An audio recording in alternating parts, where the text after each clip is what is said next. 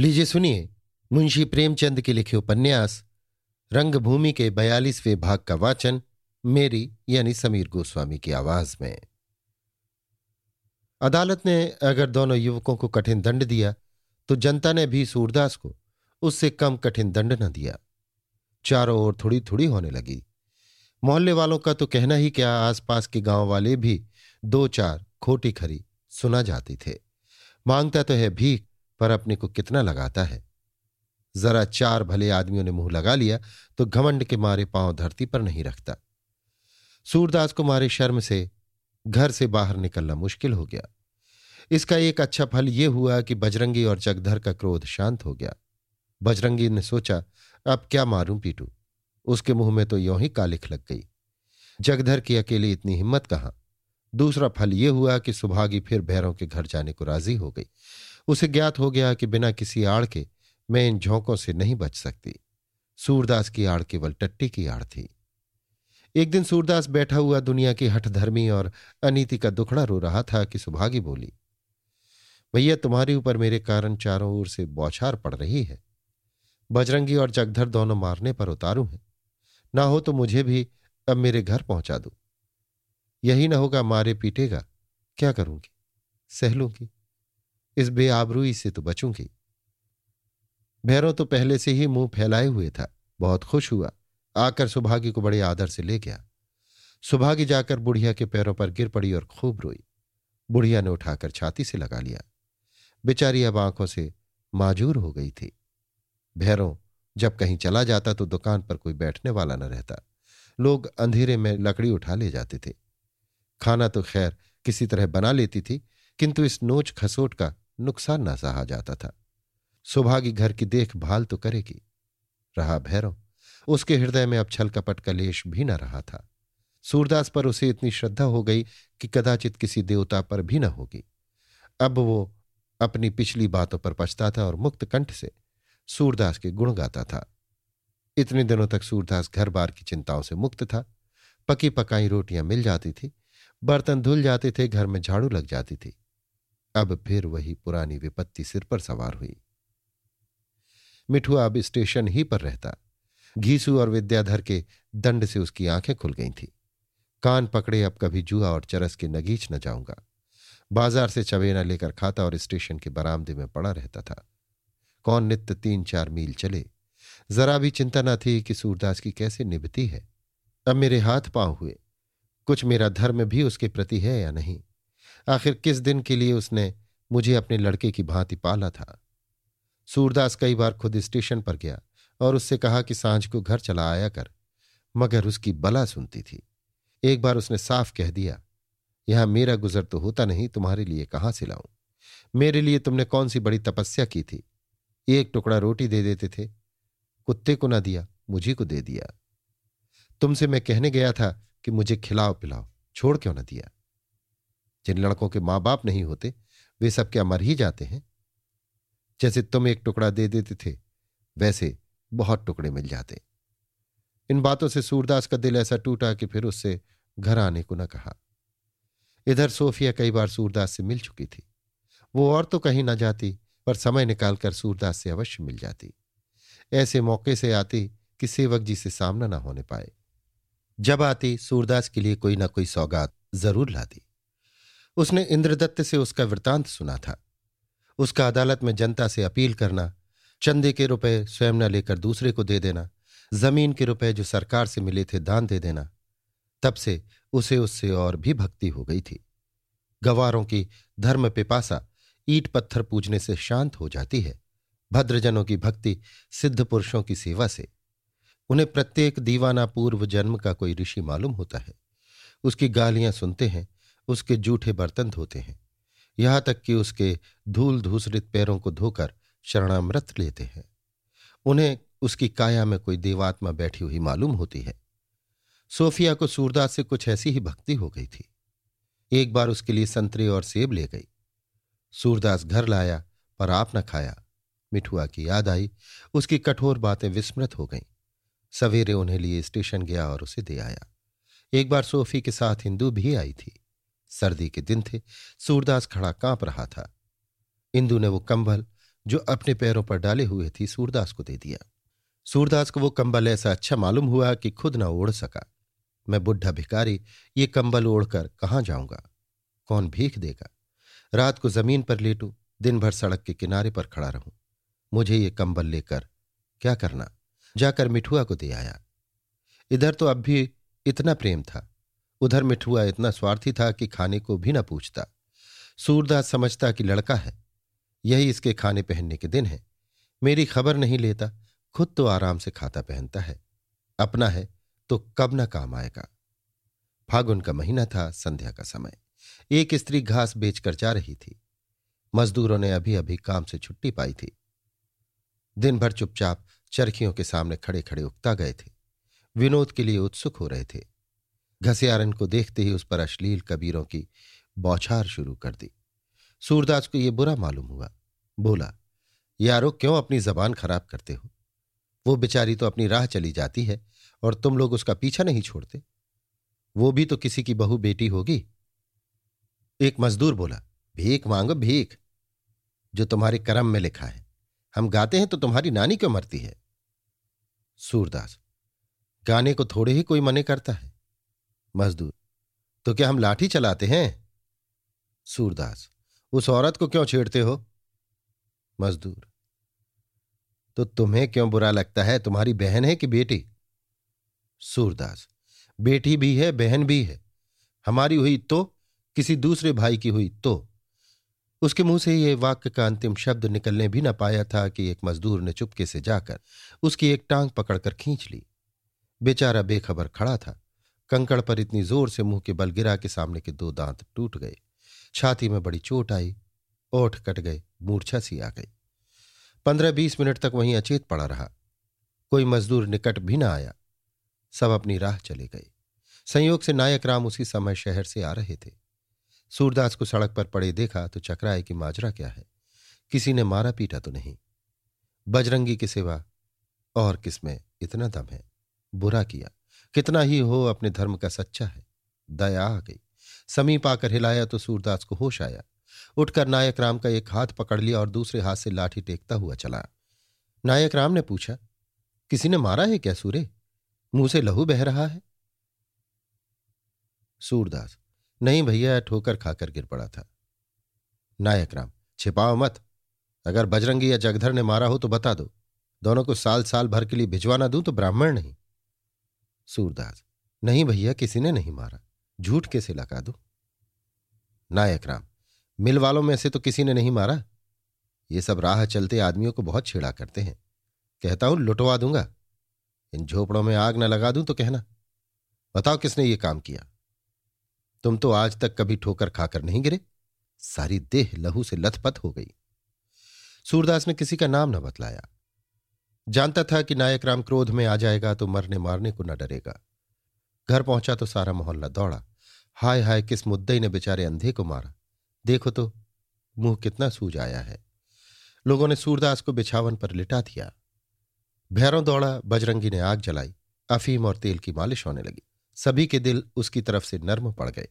अकेला जगधर खुश था। जमनी से बोला, भगवान ने हमारा बदला लिया है। हम सबर कर गए, पर भगवान तो न्याय करने वाले हैं। जमनी चिढ़कर बोली, चुप भी रहो, आए हो बड़े न्यायी की पूछ बन के विपद में बैरी पर भी ना हंसना चाहिए। वो हमारा बैरी नहीं है। सच बात के पीछे जान दे देगा, चाहे किसी को अच्छा लगे या बुरा। आज हम में से कोई बीमार पड़ जाए तो देखो, रात की रात बैठा रहता है कि नहीं। ऐसे आदमी से क्या बैर? जगधर लज्जित हो गया। पंद्रह दिन तक सूरदास घर से निकलने के लायक न हुआ। कई दिन मुँह से खून आता रहा। सुभागी दिन भर उसके पास बैठी रहती। भैरव रात को उसके पास सोता। जमनी नूर के तड़के गरम दूध लेकर आती और उसे अपने हाथों से पिला जाती। बजरंगी बाज़ार से दवाएँ लाता। अगर कोई उसे देखने ना आया तो वो मिठुआ था। उसके पास तीन बार आदमी गया, पर उसकी इतनी हिम्मत भी ना हुई कि सेवा शुश्रूषा के लिए नहीं तो कुशल समाचार पूछने ही के लिए चला आता।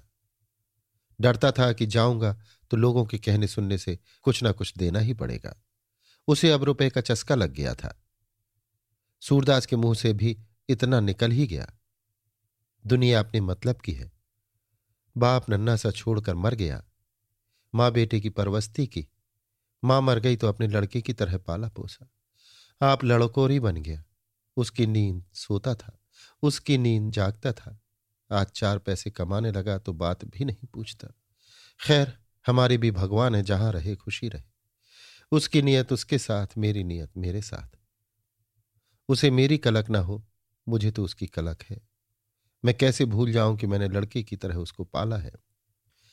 इधर तो सूरदास रोग शैया पर पड़ा हुआ था। उधर पाणीपुर का भाग्य निर्णय हो रहा था। एक दिन प्रातःकाल राजा महेंद्र कुमार, मिस्टर जॉन सेवक, जायजाद के तखमीने का अफसर, पुलिस के कुछ सिपाही और एक दरोगा पाणेपुर आ पहुँचे। राजा साहब ने निवासियों को जमा करके समझाया सरकार को एक खास सरकारी काम के लिए इस मोहल्ले की ज़रूरत है। उसने फैसला किया है कि तुम लोगों को उचित दाम देकर यह ज़मीन ले ली जाए। लाट साहब का हुक्म आ गया है। तखमीने के अफसर साहब इसी काम के लिए तैनात किए गए हैं। कल से उनका इजलास यहीं हुआ करेगा। आप सब मकानों की कीमत का तखमीना करेंगे और उसी के मुताबिक तुम्हें मुआवजा मिल जाएगा। तुम्हें जो कुछ अर्ज़ मारूज करना हो, आप ही से करना। आज से तीन महीने के अंदर तुम्हें अपने अपने मकान खाली कर देने पड़ेंगे। मुआवजा पीछे मिलता रहेगा। जो आदमी इतने दिनों के अंदर मकान न खाली करेगा, उसके मुआवजे के रुपए जब्त कर लिए जाएँगे और वो ज़बरदस्ती घर से निकाल दिया जाएगा। अगर कोई रोक टोक करेगा तो पुलिस उसका चालान करेगी, उसको सजा हो जाएगी। सरकार तुम लोगों को बेवजह तकलीफ़ नहीं दे रही है। उसको इस ज़मीन की सख्त ज़रूरत है। मैं सिर्फ़ सरकारी हुक्म की तामील कर रहा हूँ। गाँव वालों को पहले ही इसकी टोह मिल चुकी थी। किंतु इस ख्याल से मन को बोध दे रहे थे कि कौन जाने खबर ठीक है या नहीं।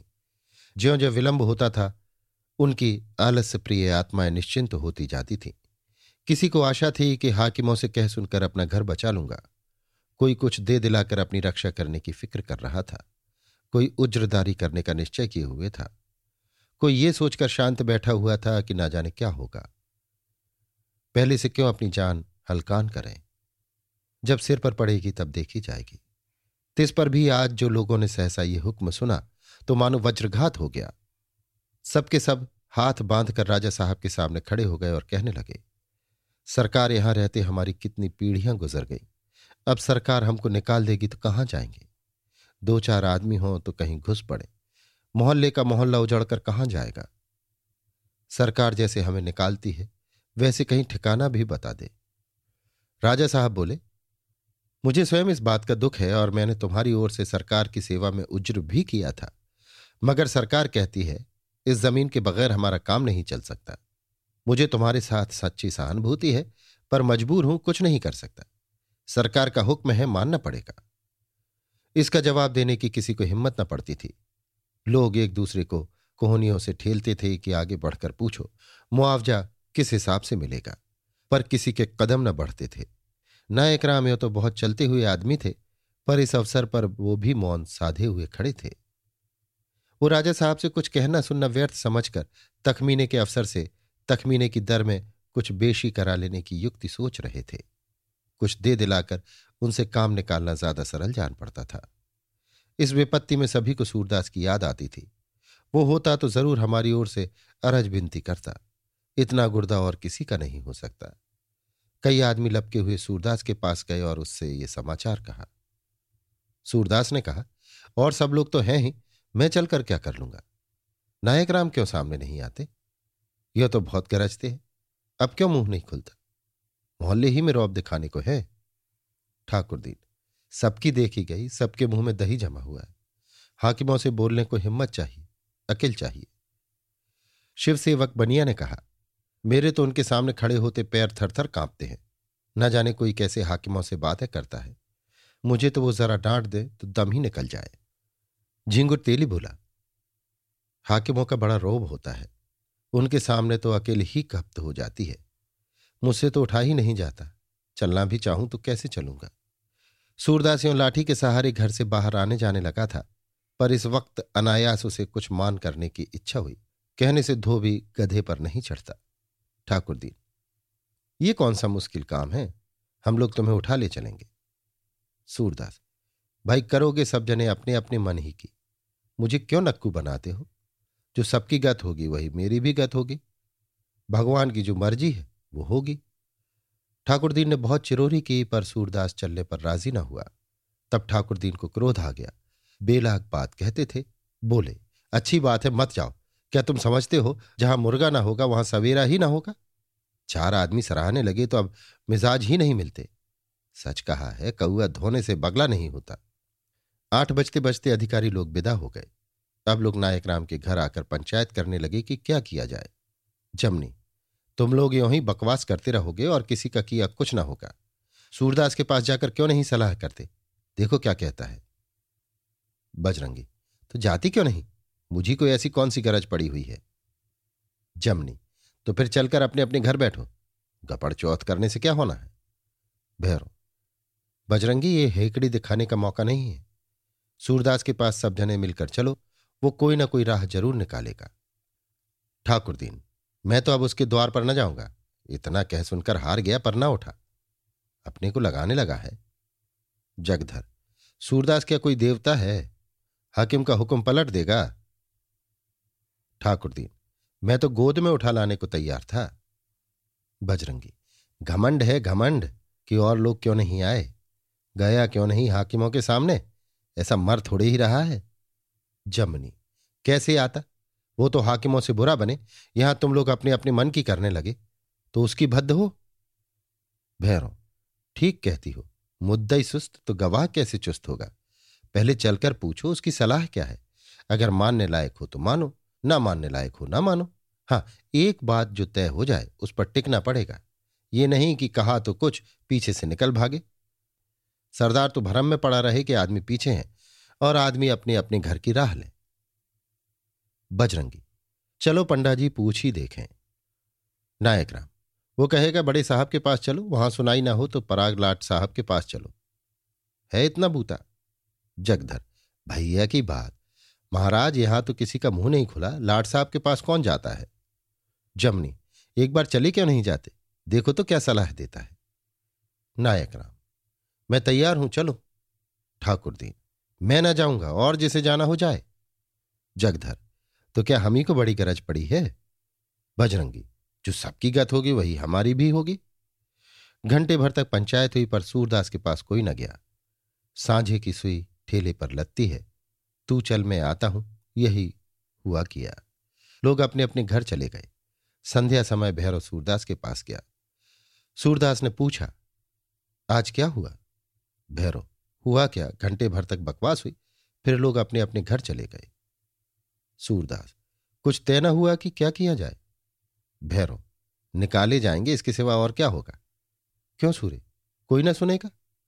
सूरदास, सुनने वाला भी वही है जो निकालने वाला है। तीसरा होता तब ना सुनता। भैरव, मेरी मरण है। हज़ारों मन लकड़ी है, कहाँ ढोकर ले जाऊँगा?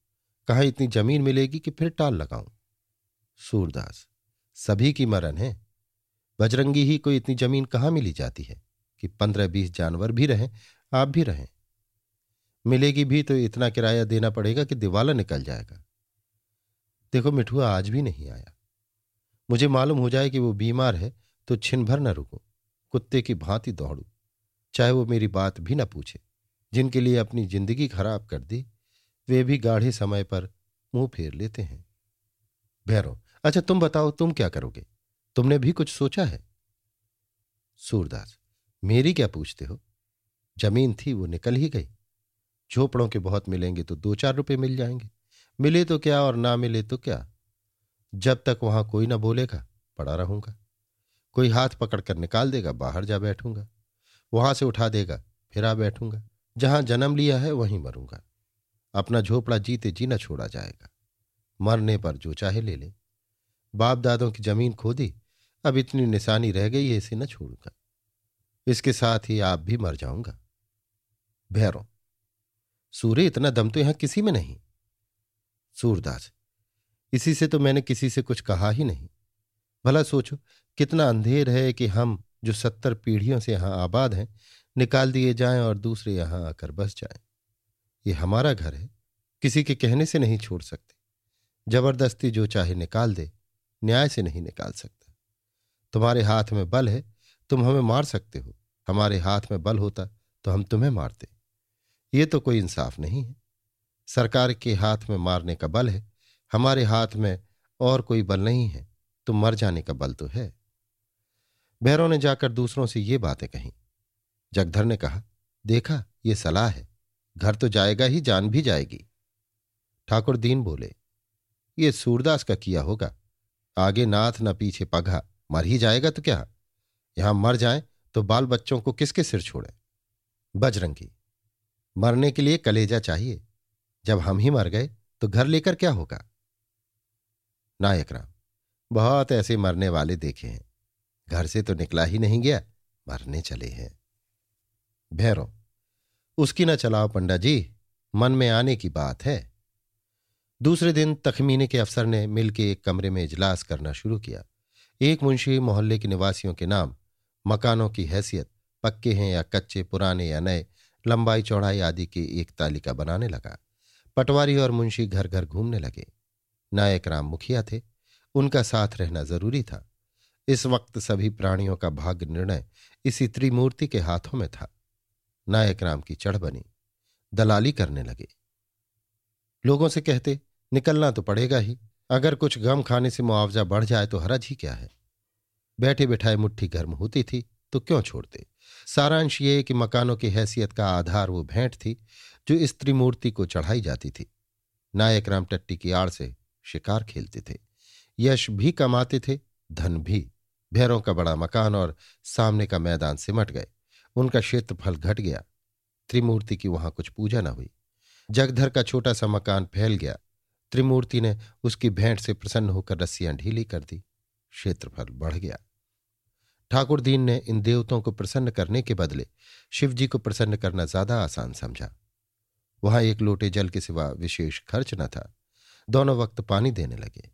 पर इस समय त्रिमूर्ति का दौरा था। शिवजी की एक न चली।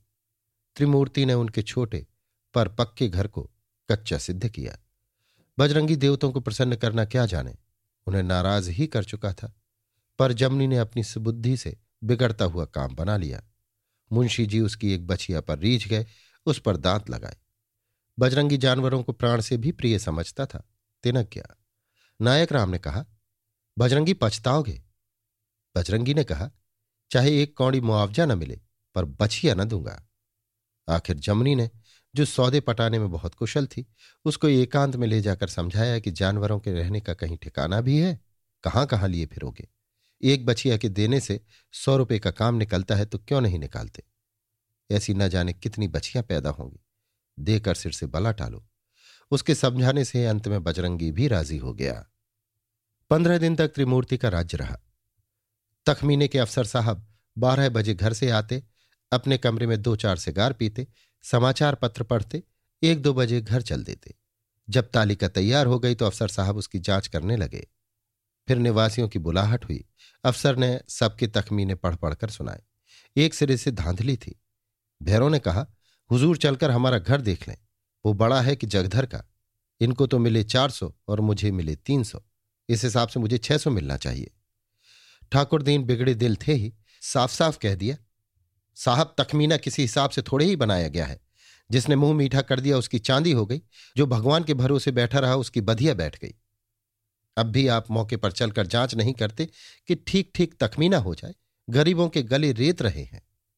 अफसर ने बिगड़कर कहा, तुम्हारे गाँव का मुखिया तो तुम्हारी तरफ़ से रख लिया गया था। उसकी सलाह से तखमीना किया गया है। अब कुछ नहीं हो सकता। ठाकुर दीन, अपने कहने वाले तो और लूटते हैं। अफसर अब कुछ नहीं हो सकता। सूरदास की झोपड़ी का मुआवजा एक रुपये रखा गया था। नायक राम के घर के पूरे तीन हज़ार। लोगों ने कहा, ये गाँव घर वालों का हाल। ये हमारे सगे हैं, भाई का गला काटते हैं। उस पर घमंड ये कि हमें धन का लोभ नहीं। आखिर तो पंडा ही ना, जातियों को ठगने वाला। जभी तो ये हाल है। जरा सा अख्तियार पाके आँखें फिर गईं। कहीं थानेदार होते तो किसी को घर में न रहने देते। इसी से कहा है, गंजे के नह नहीं होते। मिस्टर क्लार्क के बाद मिस्टर सेनापति जिलाधीश हो गए थे। सरकार का धन खर्च करते कांपते थे।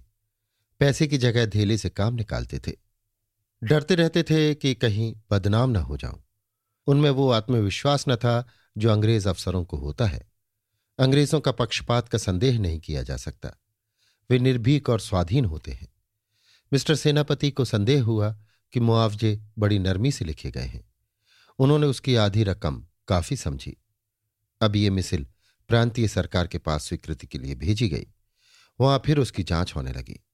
इस तरह तीन महीने की अवधि गुजर गई और मिस्टर जॉन सेवक, पुलिस के सुपरिंटेंडेंट दरोगा माहिर अली और मजदूरों के साथ मोहल्ले को खाली कराने के लिए आ पहुँचे। लोगों ने कहा, अभी तो हमको रुपए ही नहीं मिले। जॉन सेवक ने जवाब दिया, हमें तुम्हारे रुपयों से कोई मतलब नहीं। रुपए जिससे मिले उससे लो। हमें तो सरकार ने एक मई को मोहल्ला खाली करा देने का वचन दिया है और अगर कोई कह दे कि आज एक मई नहीं है तो हम लौट जाएँगे। अब लोगों में बड़ी खलबली पड़ी। सरकार की क्या नीयत है? क्या मुआवजा दिए बिना ही हमें निकाल दिया जाएगा? घर का घर छोड़े और मुआवजा भी ना मिले। ये तो बिन मौत मरे। रुपए मिल जाते तो कहीं ज़मीन लेकर घर बनवाते। खाली हाथ कहाँ जाए? क्या घर में खजाना रखा हुआ है? एक तो रुपया के चार आने मिलने का हुक्म हुआ। उसका भी ये हाल। न जाने सरकार की नीयत बदल गई कि बीच वाले खाए जाते हैं। माहिर अली ने कहा, तुम लोगों को जो कुछ कहना सुनना है, जाकर हाकिम जिला से कहो। मकान आज खाली करा लिए जाएँगे। बजरंगी, मकान कैसे खाली होंगे? कोई राय रायजनी है? जिस हाकिम का ये हुक्म है, उसी हाकिम का तो ये हुक्म भी है। माहिर, कहता हूँ, सीधे से अपने बोरिए बक्चे ला दो और चलते फिरते नज़र आओ। नाक हमें गुस्सा क्यों दिलाते हो? कहीं मिस्टर हंटर को आ गया जोश तो फिर तुम्हारी खैरियत नहीं। नायक राम दरोखा जी दो चार दिन की मोहलत दे दीजिए। रुपए मिलेंगे ही। ये बेचारी क्या बुरा कहते हैं कि बिना रुपए पैसे कहाँ भटकते फिरें? मिस्टर जान सेवक तो सुपरिंटेंडेंट को साथ लेकर मिल की सैर करने चले गए थे। वहाँ चाय पानी का प्रबंध किया गया था। माहिर अली की हुकूमत थी। बोले, पंडा जी ये झांसे दूसरों को देना। यहाँ बहुत दिनों से देख रहे हैं और तुम्हारी नस नस पहचानते हैं। मकान आज और आज खाली होंगे। सहसा एक ओर से दो बच्चे खेलते हुए आ गए। दोनों नंगे पाँव थे। फटे हुए कपड़े पहने पर प्रसन्न वदन। माहिर अली को देखते ही चचा चचा कहते हुए उसकी तरफ़ दौड़ी। ये दोनों साबिर और नसीमा थे। कुलसूम ने इसी मोहल्ले में एक छोटा सा मकान एक रुपए किराए पर ले लिया था। गोदाम का मकान जॉन सेवक ने खाली करा लिया था। बेचारी इसी छोटे से घर में पड़ी, अपनी मुसीबत के दिन काट रही थी। माहिर ने दोनों बच्चों को देखा तो कुछ झेपते हुए बोले, भाग जाओ भाग जाओ, यहाँ क्या करने आए? दिल में शर्मा आए कि सब लोग कहते होंगे, ये इनके भतीजे हैं और इतने फटे हाल, ये उनकी खबर भी नहीं लेते। नायक राम ने दोनों बच्चों को दो दो पैसे देकर कहा, चाओ मिठाई खा लेना, ये तुम्हारे चचा नहीं है। नसीमा हम्म चचा तो है, क्या मैं पहचानती नहीं? नायक राम, चचा होते तो तुझे गोद में ना उठा लेते, मिठाइयाँ ना मंगा देते, तू भूल रही है। माहिर अली ने क्रुद्ध होकर कहा पंडा जी तुम्हें इन फिजूल बातों से क्या मतलब? मेरे भतीजे हों या ना हो, तुमसे सरोकार? तुम किसी की निज की बातों में बोलने वाले कौन होते हो? भागो साबिर, नसीमा भाग, नहीं तो सिपाही पकड़ लेगा। दोनों बालकों ने अविश्वासपूर्ण नेत्रों से माहिर अली को देखा और भागे। रास्ते में नसीमा ने कहा, चचा ही जैसे तो है। क्यों साबिर? चचा ही है ना? साबिर, नहीं तो और कौन है? नसीमा तो फिर हमें भगा क्यों दिया? साबिर, जब अब्बा थे, तब ना हम लोगों को प्यार करते थे। अब तो अब्बा नहीं है, तब तो अब्बा ही सबको खिलाते थे। नसीमा, अम्मा को भी तो अब अब्बा नहीं खिलाते। वो तो हम लोगों को पहले से ज़्यादा प्यार करती हैं। पहले कभी पैसे न देती थी, अब तो पैसे भी देती हैं। साबिर वो तो हमारी अम्मा है ना। लड़के तो चले गए, इधर दरोगा जी ने सिपाहियों को हुक्म दिया, फेंक दो असबाब और मकान, फ़ौरन खाली करा लो। ये लोग लात के आदमी हैं, बातों से न मानेंगे।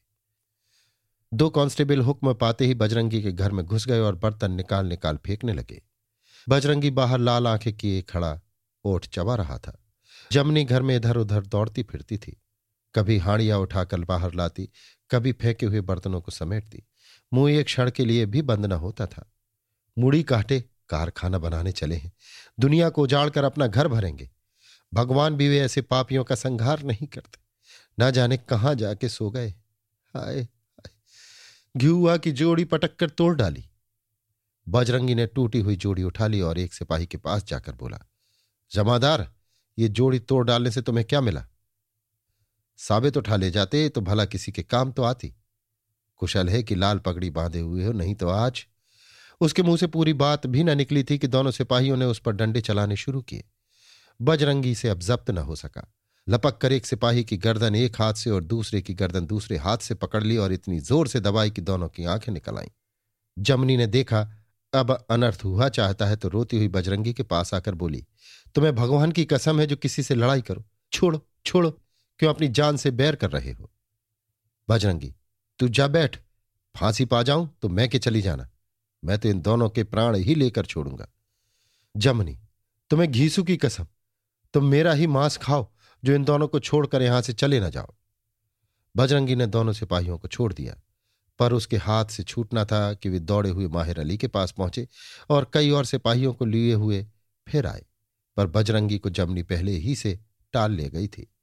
सिपाहियों को शेर न मिला तो शेर की मांद को पीटने लगे घर की सारी चीज़ें तोड़ फोड़ डाली। जो अपने काम की चीज़ नज़र आई, उस पर हाथ भी साफ़ किया।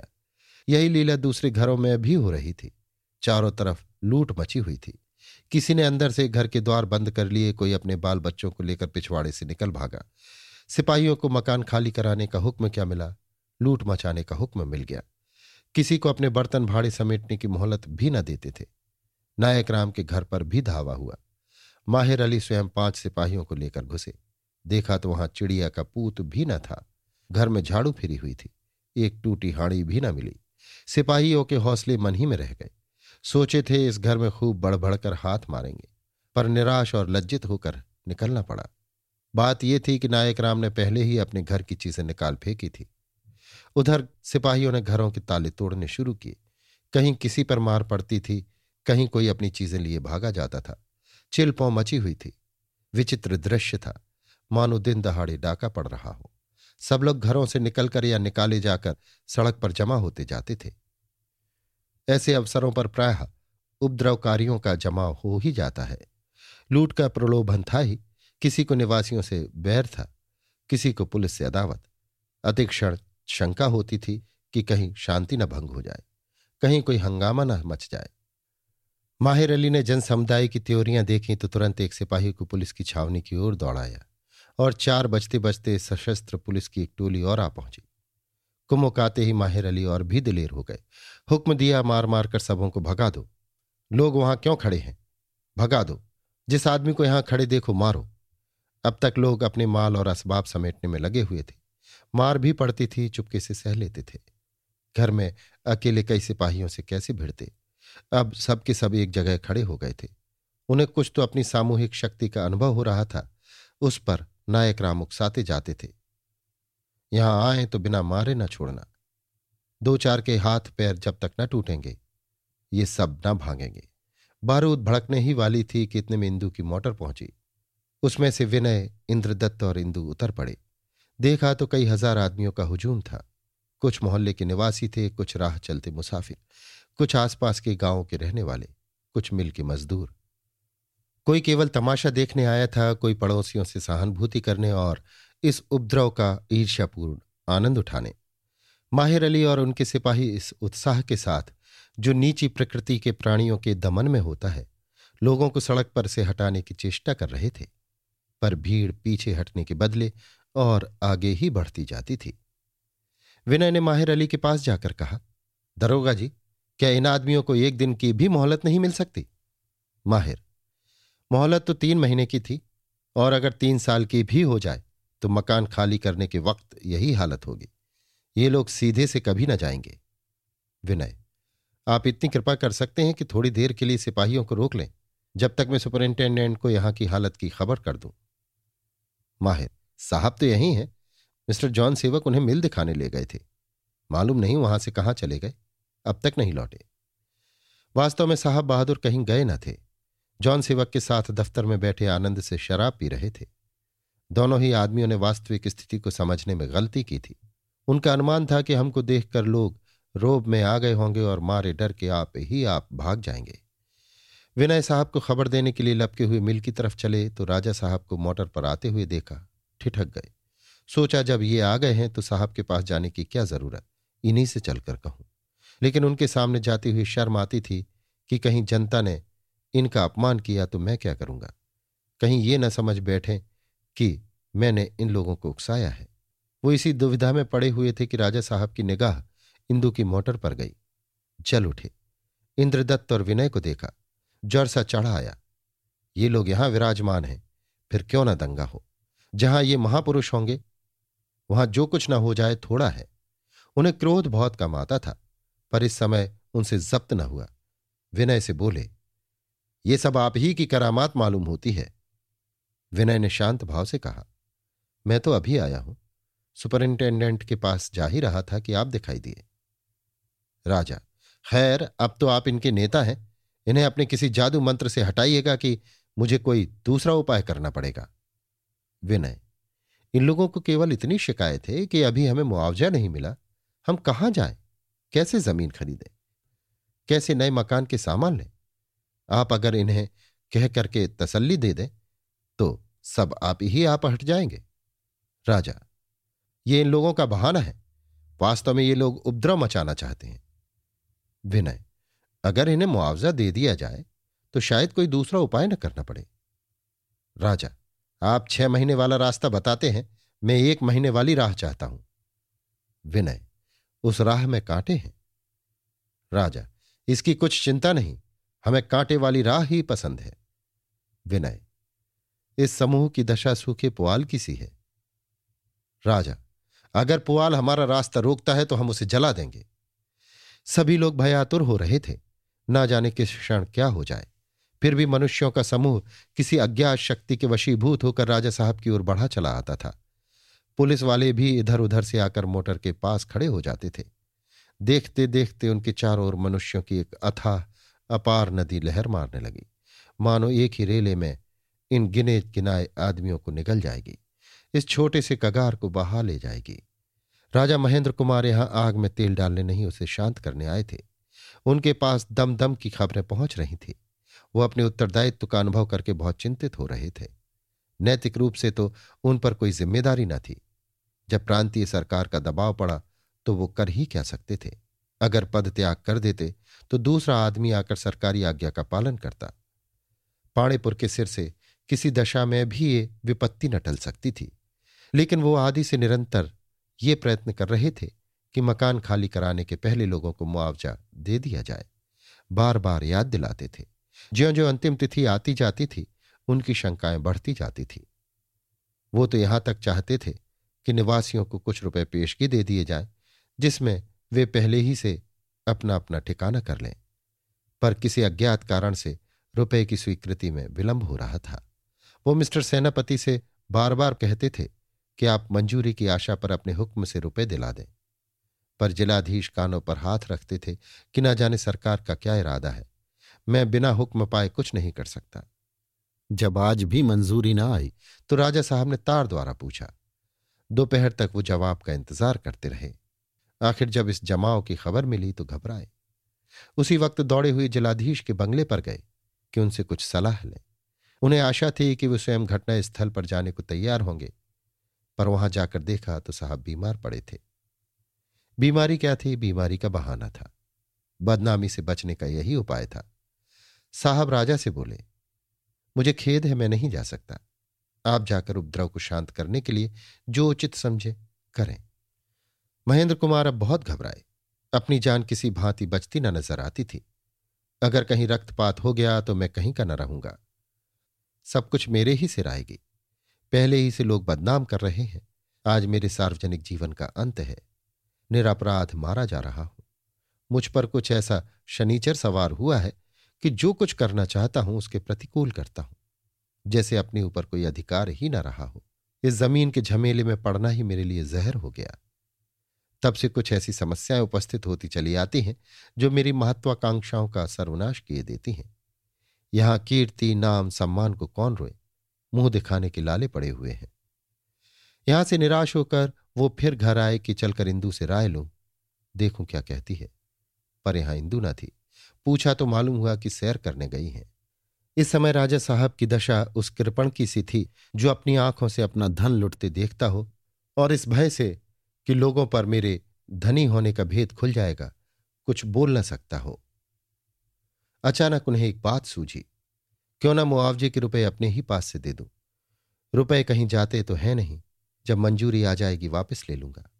दो चार दिन का मुआमला है, मेरी बात रह जाएगी और जनता पर इसका कितना अच्छा असर पड़ेगा।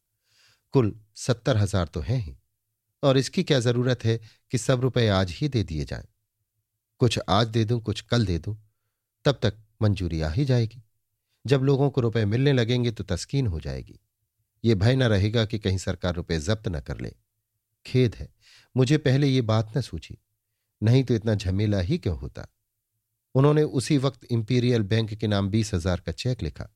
देर बहुत हो गई थी, इसलिए बैंक के मैनेजर के नाम एक पत्र भी लिख दिया था कि रुपए देने में विलंब न कीजिएगा, नहीं तो शांति भंग होने का भय है। बैंक से आदमी रुपए लेकर लौटा तो पाँच बज चुके थे। तुरंत मोटर पर सवार होकर पाणीपुरा पहुँचे। आए तो थे ऐसी शुभेच्छाओं से, पर वहाँ विनय और इंदु को देखकर तैश आ गया। जी, में आया लोगों से कह दूँ, जिनके बूते पर उछल रहे हो उनसे रुपए लो। इधर सरकार को लिख दूँ कि लोग विद्रोह करने को तैयार हैं। उनके रुपए जब्त कर लिए जाएँ। उसी क्रोध में उन्होंने विनय से वे बातें की, जो ऊपर लिखी जा चुकी हैं। मगर जब उन्होंने देखा कि जन समूह का रेला बढ़ा चला आ रहा है, लोगों के मुख आवेश विकृत हो रहे हैं, सशस्त्र पुलिस संगीन चढ़ाए हुए है, और इधर उधर दो चार पत्थर भी चल रहे हैं तो उनकी वही दशा हुई जो भय में नशे की होती है। तुरंत मोटर पर खड़े हो गए और ज़ोर से चिल्लाकर बोले, मित्रों, जरा शांत हो जाओ। यह दंगा करने से कुछ ना होगा। मैं रुपए लाया हूँ, अभी तुमको मुआवजा मिल जाएगा। सरकार ने अभी मंजूरी नहीं भेजी है, लेकिन तुम्हारी इच्छा हो तो तुम मुझसे अपने रुपए ले सकते हो। इतनी सी बात के वास्ते तुम्हारा यह दुराग्रह सर्वथा अनुचित है। मैं जानता हूँ कि यह तुम्हारा दोष नहीं है। तुमने किसी के बहकाने से ही शरारत पर कमर बांधी है। लेकिन मैं तुम्हें उस विद्रोह ज्वाला में न कूदने दूँगा, जो तुम्हारे शुभ चिंतकों ने तैयार कर रखी है। ये लो तुम्हारे रुपए हैं सब आदमी बारी बारी से आकर अपने नाम लिखाओ। अंगूठे का निशान करो, रुपए लो और चुपके चुपके घर जाओ। एक आदमी ने कहा, घर तो आपने छीन लिए। राजा, रुपयों से घर मिलने में देर न लगेगी। हमसे तुम्हारी जो कुछ सहायता हो सकेगी वो उठाना रखेंगे। इस भीड़ को तुरंत हट जाना चाहिए, नहीं तो रुपए मिलने में देर होगी। जो जनसमूह उमड़े हुए बादलों की तरह भयंकर और गंभीर हो रहा था, ये घोषणा सुनते ही रुई के गालों की भांति फट गया। न जाने लोग कहाँ समा गए। केवल वे ही रोग रह गए जिन्हें रुपए पाने थे। सामयिक सुबुद्धि मंडलाती हुई विपत्ति का कितनी सुगमता से निवारण कर सकती है, इसका ये उज्ज्वल प्रमाण था। एक अनुचित शब्द, एक कठोर वाक अवस्था को असाध्य बना देता। पटवारी ने नामावली पढ़नी शुरू की। राजा साहब अपने हाथों से रुपए बांटने लगे। आसामी रुपए लेता था, अंगूठे का निशान बनाता था और तब दो सिपाही उसके साथ कर दिए जाते थे कि जाकर मकान खाली करा लें। रुपए पाकर लौटते हुए लोग यों बातें करते जाते थे। एक मुसलमान, ये राजा बड़ा मूची है। सरकार ने रुपए भेज दिए थे पर दबाए बैठा था। हम लोग गरम न पड़ते तो हजम कर जाता। दूसरा, सोचा होगा मकान खाली करा लूँ और रुपए सरकार को वापस करके सुरखरू बन जाऊँ। एक ब्राह्मण ने इसका विरोध किया। क्या बकते हो? बेचारे ने रुपए अपने पास से दिए हैं। तीसरा, तुम गोखे हो ये चालें क्या जानो? जाके पोथी पढ़ो और पैसे ठगो। चौथा, सबों ने पहले ही सलाह कर ली होगी। आपस में रुपए बांट लेते। हम लोग ठाठ ही पर रह जाते। एक मुंशी जी बोले, इतना भी ना करे तो सरकार कैसे खुश हो? इन्हें चाहिए था कि रियाया की तरफ़ से सरकार से लड़ते, मगर आप खुद ही खुशामदी टट्टू बने हुए हैं। सरकार का दबाव तो हीला है। पांचवा तो ये समझ लो, हम लोग ना जाते तो बेचारों को कौड़ी भी ना मिलती। घर से निकल जाने पर कौन देता है और कौन लेता है? बेचारे मांगने जाते तो चपरासियों से मारकर निकलवा देते। जनता की दृष्टि में एक बार विश्वास खोकर फिर जमाना मुश्किल है। राजा साहब को जनता के दरबार से ये उपहार मिल रहा था। संध्या हो गई थी। चार ही पाँच असामियों को रुपए मिलने पाए थे कि अंधेरा हो गया। राजा साहब ने लैंप की रोशनी में नौ बजे रात तक रुपए बांटे। तब नायक राम ने कहा, सरकार अब तो बहुत देर हुई, ना हो कल पर उठा रखी। राजा साहब भी थक गए थे। जनता को भी अब रुपये मिलने में कोई बाधा न देखती थी। काम कल के लिए स्थगित कर दिया गया। सशस्त्र पुलिस ने वहीं डेरा जमाया कि कहीं फिर न लोग जमा हो जाएँ। दूसरे दिन दस बजे फिर राजा साहब आए। विनय और इंद्रदत्त भी सेवकों के साथ आ पहुँचे। नामावली खोली गई। सबसे पहले सूरदास की तलबी हुई। लाठी टेकता हुआ राजा साहब के सामने खड़ा हो गया। राजा साहब ने उसे सिर से पाँव तक देखा और बोले तुम्हारे मकान का मुआवजा केवल एक रुपये है। ये लो और घर खाली कर दो। सूरदास, कैसा रुपया? राजा, अभी तुम्हें मालूम नहीं तुम्हारा मकान सरकार ने ले लिया है। ये उसी का मुआवजा है। सूरदास, मैंने तो अपना मकान बेचने को किसी से नहीं कहा। राजा, और लोग भी तो खाली कर रहे हैं। सूरदास, जो लोग छोड़ने पर राज़ी हो उन्हें दीजिए। मेरी झोपड़ी रहने दीजिए। पड़ा रहूँगा और हुजूर का कल्याण मनाता रहूँगा। राजा, ये तुम्हारी इच्छा की बात नहीं है, सरकारी हुक्म है। सरकार को इस ज़मीन की ज़रूरत है। ये क्यों कर हो सकता है कि और मकान गिरा दी जाए और तुम्हारा झोपड़ा बना रहे? सूरदास, सरकार के पास ज़मीन की क्या कमी है? सारा मुल्क पड़ा हुआ है। एक गरीब की झोपड़ी छोड़ देने से उसका काम थोड़े ही रुक जाएगा। राजा, व्यर्थ की हुज्जत करते हो, ये रुपया लो, अंगूठे का निशान बनाओ और जाकर झोपड़ी में से अपना सामान निकाल लो। सूरदास सरकार ज़मीन लेकर क्या करेगी? यहाँ कोई मंदिर बनेगा, कोई तालाब खुदेगा, कोई धर्मशाला बनेगी? बताइए। राजा, ये मैं कुछ नहीं जानता। सूरदास, जानते क्यों नहीं? दुनिया जानती है, बच्चा बच्चा जानता है। पुतली घर के मजदूरों के लिए घर बनेंगे। बनेंगे तो उससे मेरा क्या फ़ायदा होगा कि घर छोड़कर निकल जाऊँ? जो कुछ फ़ायदा होगा साहब को होगा। प्रजा की तो बर्बादी ही है। ऐसे काम के लिए मैं अपना झोपड़ा न छोड़ूँगा। हाँ कोई धर्म का काम होता तो सबसे पहले मैं अपना झोपड़ा दे देता। इस तरह ज़बरदस्ती करने का आपको अख्तियार है। सिपाहियों को हुक्म दे दें फूस में आग लगते कितनी देर लगती है? पर यह न्याय नहीं है। पुराने जमाने में एक राजा अपना बगीचा बनवाने लगा तो एक बुढ़िया की झोपड़ी बीच में पड़ गई। राजा ने उसे बुलाकर कहा तो ये झोपड़ी मुझे दे दे, जितने रुपए कह, तुझे दे दूँ। जहाँ कह, तेरे लिए घर बनवा दूँ। बुढ़िया ने कहा, मेरा झोपड़ा रहने दीजिए। जब दुनिया देखेगी कि आपके बगीचे के कोने में बुढ़िया की झोपड़ी है तो आपके धर्म और न्याय की बड़ाई करेगी। बगीचे की दीवार दस पाँच हाथ टेढ़ी हो जाएगी, पर इससे आपका नाम सदा के लिए अमर हो जाएगा। राजा ने बुढ़िया की झोपड़ी छोड़ दी। सरकार का धर्म प्रजा को पालना है कि उसका घर उजाड़ना, उसको बर्बाद करना। राजा साहब ने झुंझला कर कहा, मैं तुमसे दलील करने नहीं आया हूँ। सरकारी हुक्म की तामील करने आया हूँ। सूरदास, हुजूर मेरी मजाल है कि आपसे दलील कर सकूँ, मगर मुझे उजाड़िए मत। बाप दादों की निशानी यही झोपड़ी रह गई है। इसे बनी रहने दीजिए। राजा साहब को इतना अवकाश कहाँ था कि एक एक आसामी से घंटों वाद विवाद करते। उन्होंने दूसरे आदमी को बुलाने का हुक्म दिया। इंद्रदत्त ने देखा कि सूरदास अब भी वहीं खड़ा है, हटने का नाम नहीं लेता। तो डरे कि कहीं राजा साहब उसे सिपाहियों से धक्के देकर हटवा न दें। धीरे से उसका हाथ पकड़कर अलग ले गए और बोले, सूर्य है तो अन्याय, मगर क्या करोगे? झोपड़ी तो छोड़नी ही पड़ेगी। जो कुछ मिलता है ले लो। राजा साहब की बदनामी का डर है। नहीं तो मैं तुमसे लेने को ना कहता। कई आदमियों ने इन लोगों को घेर लिया। ऐसे अवसरों पर लोगों की उत्सुकता बढ़ी हुई होती है। क्या हुआ? क्या हुआ? क्या जवाब दिया? सभी इन प्रश्नों के जिज्ञासु होते हैं। सूरदास ने सजल नेत्रों से ताकते हुए आवेश कंपित कंठ से कहा, भैया, तुम भी कहते हो कि रुपया ले लो। मुझे तो इस पुतली घर ने पीस डाला। बाप दादों की निशानी दस बीघे ज़मीन थी, वो पहले ही निकल गई। अब ये झोपड़ी भी छीनी जा रही है। संसार इसी माया मोह का नाम है। जब उससे मुक्त हो जाऊँगा तो झोपड़ी में रहने ना आऊँगा, लेकिन जब तक जीता रहूँगा, अपना घर मुझसे ना छोड़ा जाएगा। अपना घर है, नहीं देते।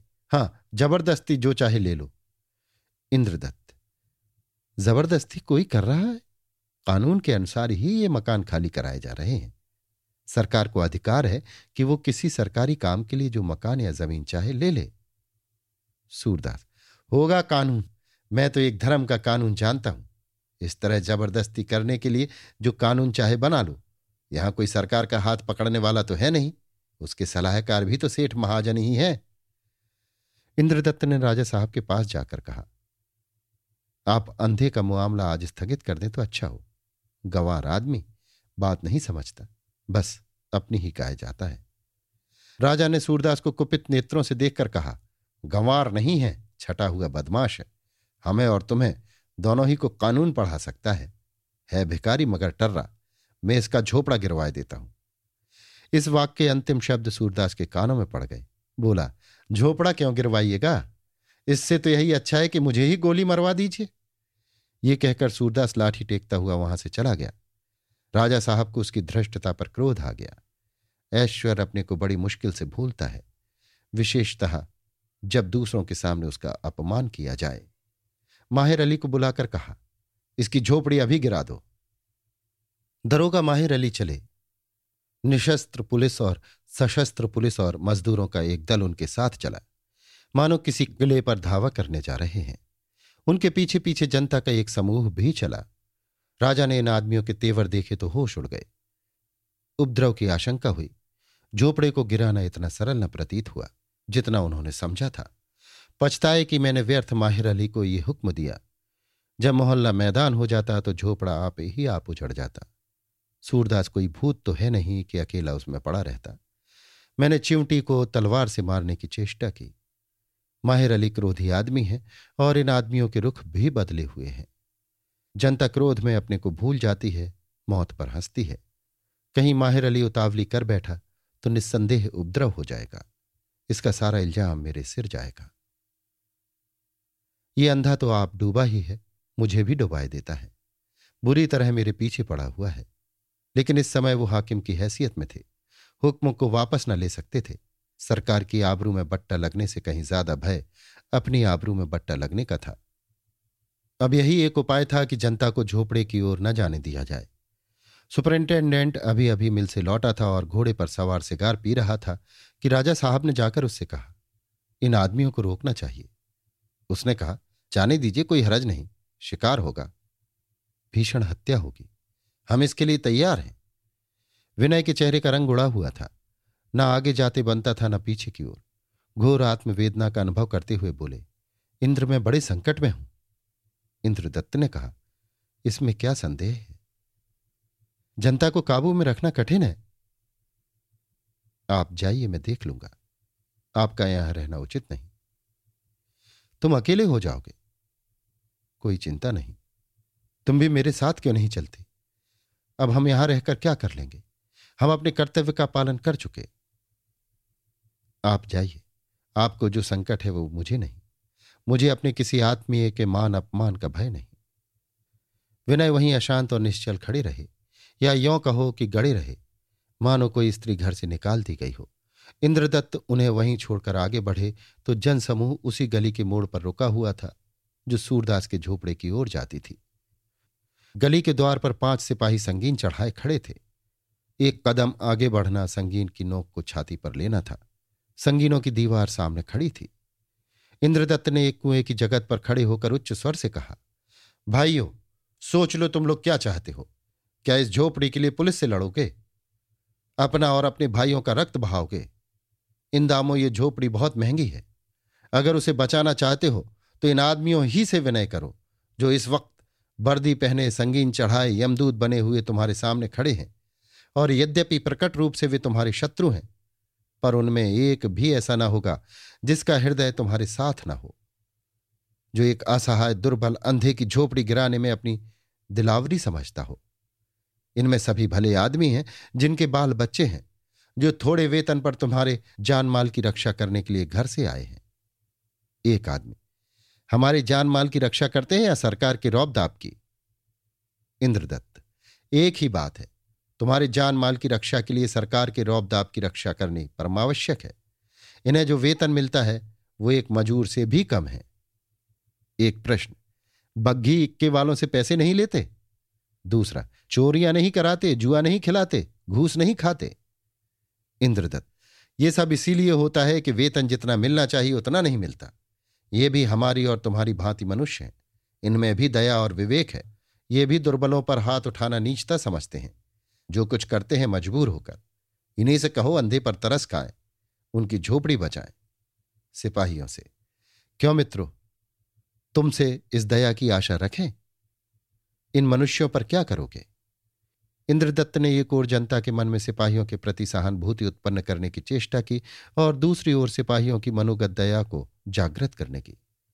हवलदार संगीनों के पीछे खड़ा था। बोला, हमारी रोजी बचाकर और जो चाहे कीजिए, इधर से न जाइए। इंद्रदत्त तो रोजी के लिए इतने प्राणियों का सर्वनाश कर दोगे? ये बेचारे भी तो एक दीन की रक्षा करने आए हैं। जो ईश्वर यहाँ तुम्हारा पालन करता है, वो क्या किसी दूसरी जगह तुम्हें भूखों मारेगा? अरे, ये कौन पत्थर फेंकता है? याद रखो तुम लोग न्याय की रक्षा करने आए हो, बलवा करने नहीं। ऐसे नीच आघातों से अपने को कलंकित न करना। मत हाथ उठाओ। अगर तुम्हारे ऊपर गोलियों की बाढ़ भी चले, इंद्रदत्त को कुछ और कहने का अवसर न मिला। सुपरिंटेंडेंट ने गली के मोड़ पर आदमियों का जमाव देखा तो घोड़ा दौड़ाता इधर चला। इंद्रदत्त की आवाज़ कानों में पड़ी तो डांट कर बोला, हटा दो इसको। तुम सब आदमी अभी हट जाओ, नहीं हम गोली मार देगा। समूह जौ भर भी ना हटा। अभी हट जाओ, नहीं हम फायर कर देगा। कोई आदमी अपनी जगह से न हिला सुपरिंटेंडेंट ने तीसरी बार आदमियों को हट जाने की आज्ञा दी। समूह शांत, गंभीर, स्थिर रहा। फायर करने की आज्ञा हुई। सिपाहियों ने बंदूकें हाथ में ली। इतने में राजा साहब बदहवास आकर बोले for God sake mister Brown spare me लेकिन हुक्म हो चुका था। बाढ़ चली। बंदूकों के मुँह से धुआँ निकला। धाएँ धाएँ की रोमांचकारी ध्वनि निकली और कई आदमी चक्कर खाकर गिर पड़े। समूह की ओर से पत्थरों की बौछार होने लगी। दो चार टहनियाँ गिर पड़ी थीं, किंतु वृक्ष अभी तक खड़ा था। फिर बंदूक चलाने की आज्ञा हुई। राजा साहब ने अब की बहुत गिड़गिड़ा कर कहा, mister Brown the shots are piercing my heart किंतु आज्ञा मिल चुकी थी। दूसरी बाढ़ चली। फिर कई आदमी गिर पड़े। डालियाँ गिरी, लेकिन वृक्ष स्थिर खड़ा रहा। तीसरी बार फायर करने की आज्ञा दी गई। राजा साहब ने सजल नयन होकर व्यथित कंठ से कहा, mister Brown now I am done for बाढ़ चली। कई आदमी गिरे और उनके साथ इंद्रदत्त भी गिरे। गोली वक्ष स्थल को चीरती हुई पार हो गई। वृक्ष का तना गिर गया। समूह में भगदड़ पड़ गई। लोग गिरते पड़ते एक दूसरे को कुचलते भाग खड़े हुए। कोई किसी पेड़ की आड़ में छिपा, कोई किसी घर में घुस गया। कोई सड़क के किनारे की खाइयों में जा बैठा, पर अधिकांश लोग वहाँ से हटकर सड़क पर आ खड़े हुए। नायक राम ने विनय सिंह से कहा, भैया, क्या खड़े हो? इंद्रदत्त को गोली लग गई। विनय अभी तक उदासीन भाव से खड़े थे, ये खबर पाते ही गोली सी लग गई। बेतहाशा दौड़े और संगीनों के सामने गली के द्वार पर आकर खड़े हो गए। उन्हें देखते ही भागने वाले संभल गए, जो छिपे बैठे थे निकल पड़े। जब ऐसे ऐसे लोग मरने को तैयार हैं, जिनके लिए संसार में सुख ही सुख है तो फिर हम किस गिनती में हैं? ये विचार लोगों के मन में उठा। गिरती हुई दीवार फिर खड़ी हो गई। सुपरिंटेंडेंट ने दांत पीसकर चौथी बार फायर करने का हुक्म दिया। लेकिन ये क्या? कोई सिपाही बंदूक नहीं चलाता। हवलदार ने बंदूक ज़मीन पर पटक दी सिपाहियों ने भी उसके साथ ही अपनी अपनी बंदूकें रख दी। हवलदार बोला, हुजूर को अख्तियार है जो चाहे करें, लेकिन अब हम लोग गोली नहीं चला सकते। हम भी मनुष्य हैं, हत्यारे नहीं। ब्राउन, कोर्ट मार्शल होगा। हवलदार। हो जाए। ब्राउन, नमक हराम लोग, हवलदार। अपने भाइयों का गला काटने के लिए नहीं, उनकी रक्षा करने के लिए नौकरी की थी। ये कहकर सबके सब पीछे की ओर फिर गए और सूरदास के झोपड़े की तरफ़ चले। उनके साथ कई हज़ार आदमी जय जयकार करते हुए चले। विनय उनके आगे आगे थे। राजा साहब और ब्राउन दोनों खोए हुए से खड़े थे। उनकी आँखों के सामने एक ऐसी घटना घटित हो रही थी, जो पुलिस के इतिहास में एक नूतन युग की सूचना दे रही थी, जो परंपरा के विरुद्ध, मानव प्रकृति के विरुद्ध, नीति के विरुद्ध थी। सरकार के वे पुराने सेवक, जिनमें से कितनों ही ने अपने जीवन का अधिकांश प्रजा का दमन करने ही में व्यतीत किया था, यों करते हुए चले जाएँ। अपना सर्वस्व यहाँ तक कि प्राणों को भी समर्पित करने को तैयार हो जाएँ। राजा साहब अब तक उत्तरदायित्व के भार से काँप रहे थे। अब ये भय हुआ कि कहीं ये लोग मुझ पर टूट न पड़े। ब्राउन तो घोड़े पर सवार आदमियों को हंटर मार मार कर भगाने की चेष्टा कर रहा था और राजा साहब अपने लिए छिपने की कोई जगह तलाश कर रहे थे। लेकिन किसी ने उनकी तरफ़ ताका भी नहीं। सबके सब विजय घोष करते हुए तरल वेग से सूरदास की झोपड़ी की ओर दौड़े चले जाते थे। वहाँ पहुंचकर देखा तो झोपड़े के चारों तरफ़ सैकड़ों आदमी खड़े थे। माहिर अली अपने आदमियों के साथ नीम के वृक्ष के नीचे खड़े नई सशस्त्र पुलिस की प्रतीक्षा कर रहे थे। हिम्मत न पड़ती थी कि इस व्यूह को चीर कर झोपड़े के पास जाए। सबके आगे नायक राम कंधे पर लठ रखे खड़े थे। इस व्यूह के मध्य में झोपड़े के द्वार पर सूरदास सिर झुकाए बैठा हुआ था। मानो धैर्य, आत्मबल और शांत, तेज की सजीव मूर्ति हो।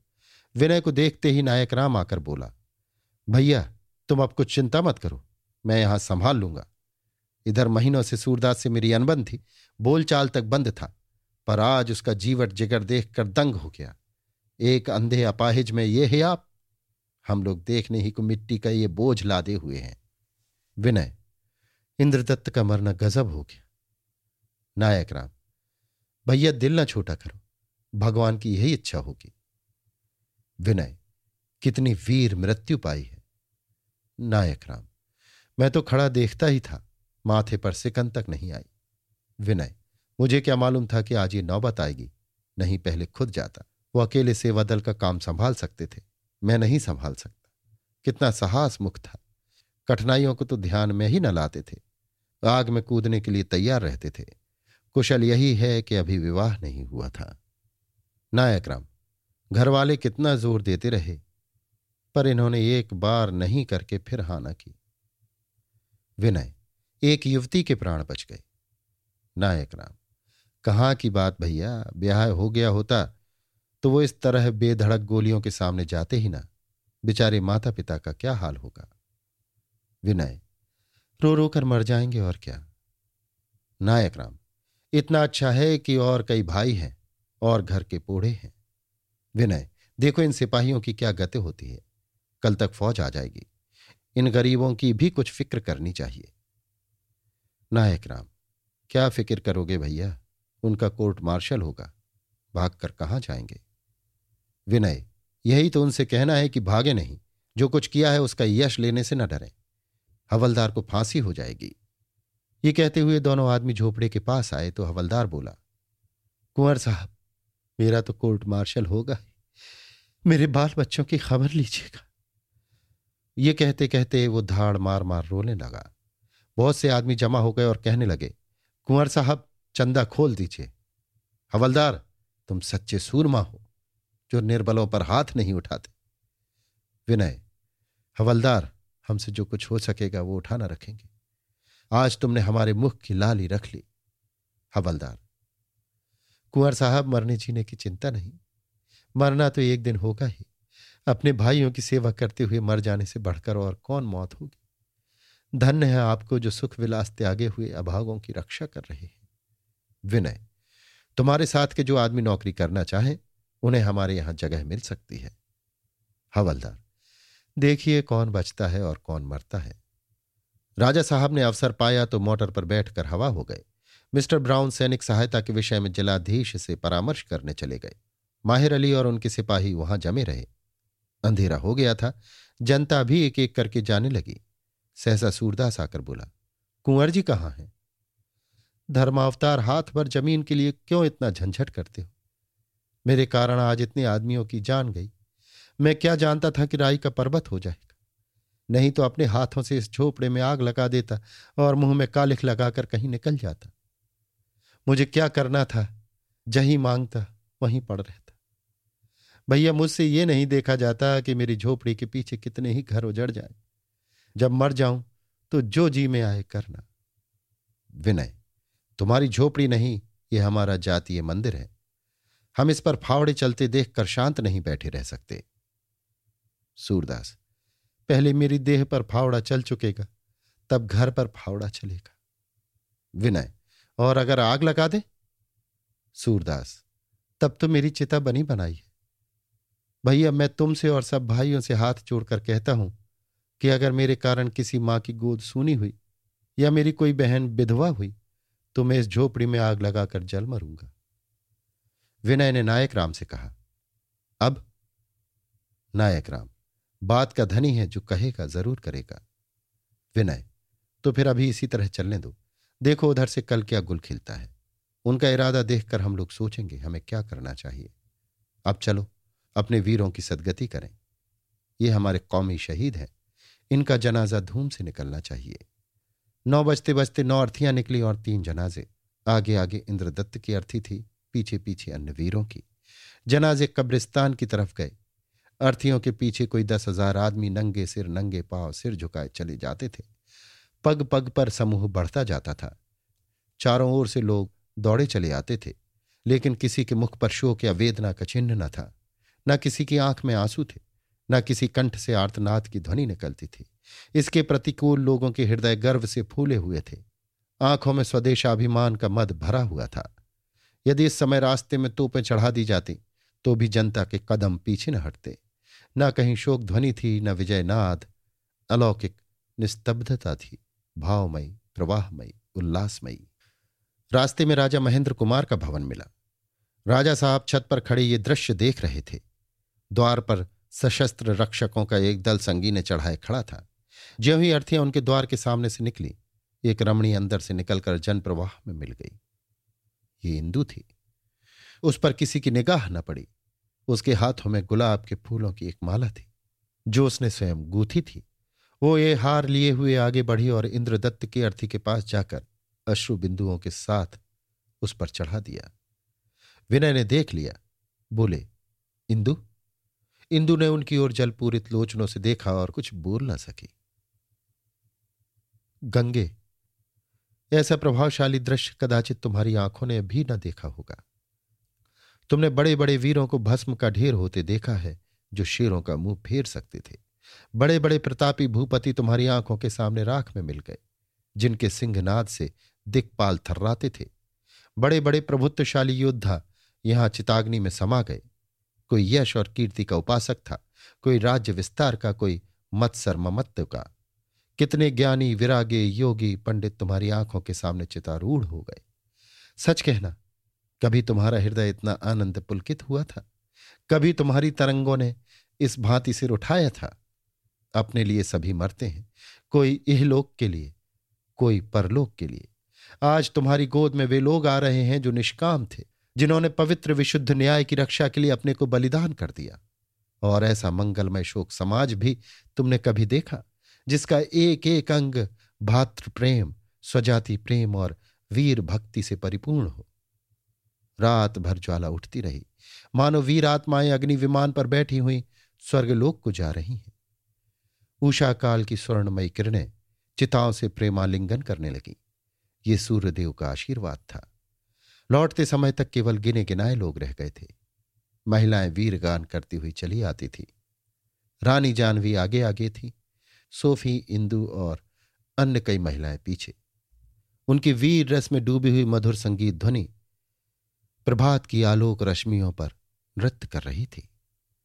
जैसे हृदय की तंत्रियों पर अनुराग नृत्य करता है। अभी आप सुन रहे थे मुंशी प्रेमचंद के लिखे उपन्यास रंगभूमि के बयालीसवें भाग का वाचन मेरी यानी समीर गोस्वामी की आवाज़ में।